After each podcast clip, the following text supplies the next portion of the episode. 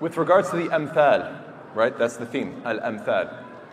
The first one in the Quran is actually about the hypocrites. Surah Baqarah ayat 17 and 18. I actually gave a khutbah about that a few months ago, so I'm not going to repeat those points about istawqat nara, those who have a fire and so forth. I'm not going to go through that one. I gave that one talk a little while ago. So we're going to skip to the next one, which is ayat 19 and 20. Allah Ta'ala says, أو كصيب من السماء فيه ظلمات ورعد وبرق يجعلون أصابعهم في آذانهم من الصواعق صواعق حضر الموت والله محيط بالكافرين يكاد البرق يخطف أبصارهم كلما أضاء ما, ما لهم مشوا فيه وإذا أظلم عليهم قاموا ولو شاء الله لذهب بسمعهم وأبصارهم إن الله على كل شيء قدير So Allah Ta'ala is painting a picture here. And I want us all to think about this picture and what does it mean? This is the case of the hypocrite. Or it is like a rainstorm from the sky within which there is darkness, thunder, and lightning. They put their fingers in their ears against the thunderclaps in dread of death but Allah is encompassing of the disbelievers. The lightning almost snatches away their sight every time it lights the way for them. They walk a little, they're but when darkness overcomes them, they stand still. And if Allah had willed, He could take away their hearing and their sight. Indeed, Allah is over all things competent. So you have a situation, a scene, dark, raining, you got the thunder, the lightning, this person putting the fingers in their ears. What does all this mean? What does each one of these elements represent? Do we think about these things? Do we take the Quran seriously? Then, when the light flashes, it almost takes away their sight. They try to take a step forward and they stop. What is going on in this ayah? See, we should take this more seriously, brothers and sisters. Take the Quran seriously and say, What is Allah telling me? This is guidance from Allah.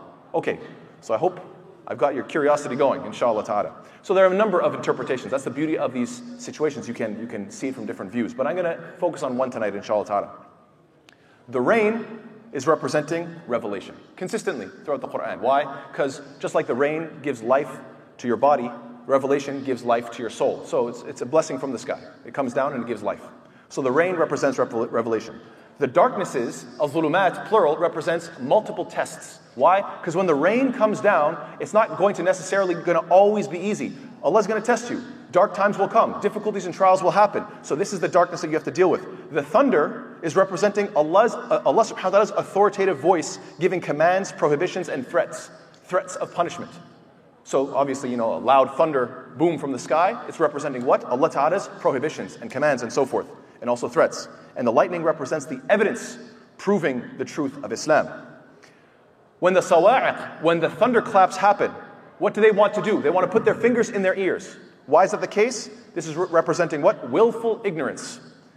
Because they have a dread or a fear of death, hadar al maut, that they have this fear of death. What is this representing? This isn't representing actually dying. Everybody has fear of death naturally. This is representing they don't want to abandon their former self by submitting to Allah. They're terrified that this message will resonate, this deen will make sense to them, and will force them to transform, leave off their old ignorant self, leave off their jahiliyyah lifestyle. A part of them is going to have to die. The ignorance is bliss attitude. I'm going to have to let that part of me die. They fear improvement because that means that their old self will have to die. So this is painting the picture. And then in the next ayah, يَكَادُ الْبَرْقُ يَخْطَفُ أَبْصَارَهُم that the lightning almost snatches away their sight.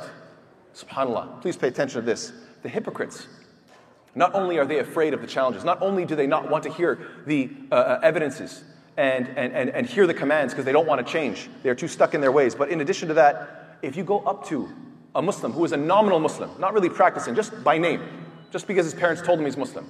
So the munafiq, the hypocrite, if you go up to him and you try to talk to him about big issues, past, present, future, where do we come from? What are we doing here? What's our purpose? Where are we going? You try to talk to them about these big concepts, try to share with them the light. They barely have a capacity to have these conversations. It makes them uncomfortable. They don't want to appreciate and take in this light. They can barely stand it. It's almost snatching away their sight. They can only stand it for a little bit.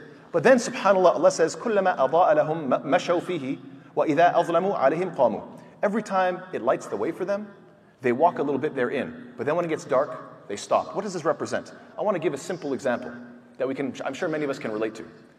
Imagine you're speaking to somebody who is nominally Muslim, not practicing in their Islam. And so you say to them, Look, come, let's do our salah, let's pray. And they say, I don't know, I, I don't like to go to the masjid, I don't want to pray. You know, I have a bunch of reasons, like I have doubts about this, and I'm not sure about that, I've never understood this. They come up with a number of excuses two, three, four, five excuses.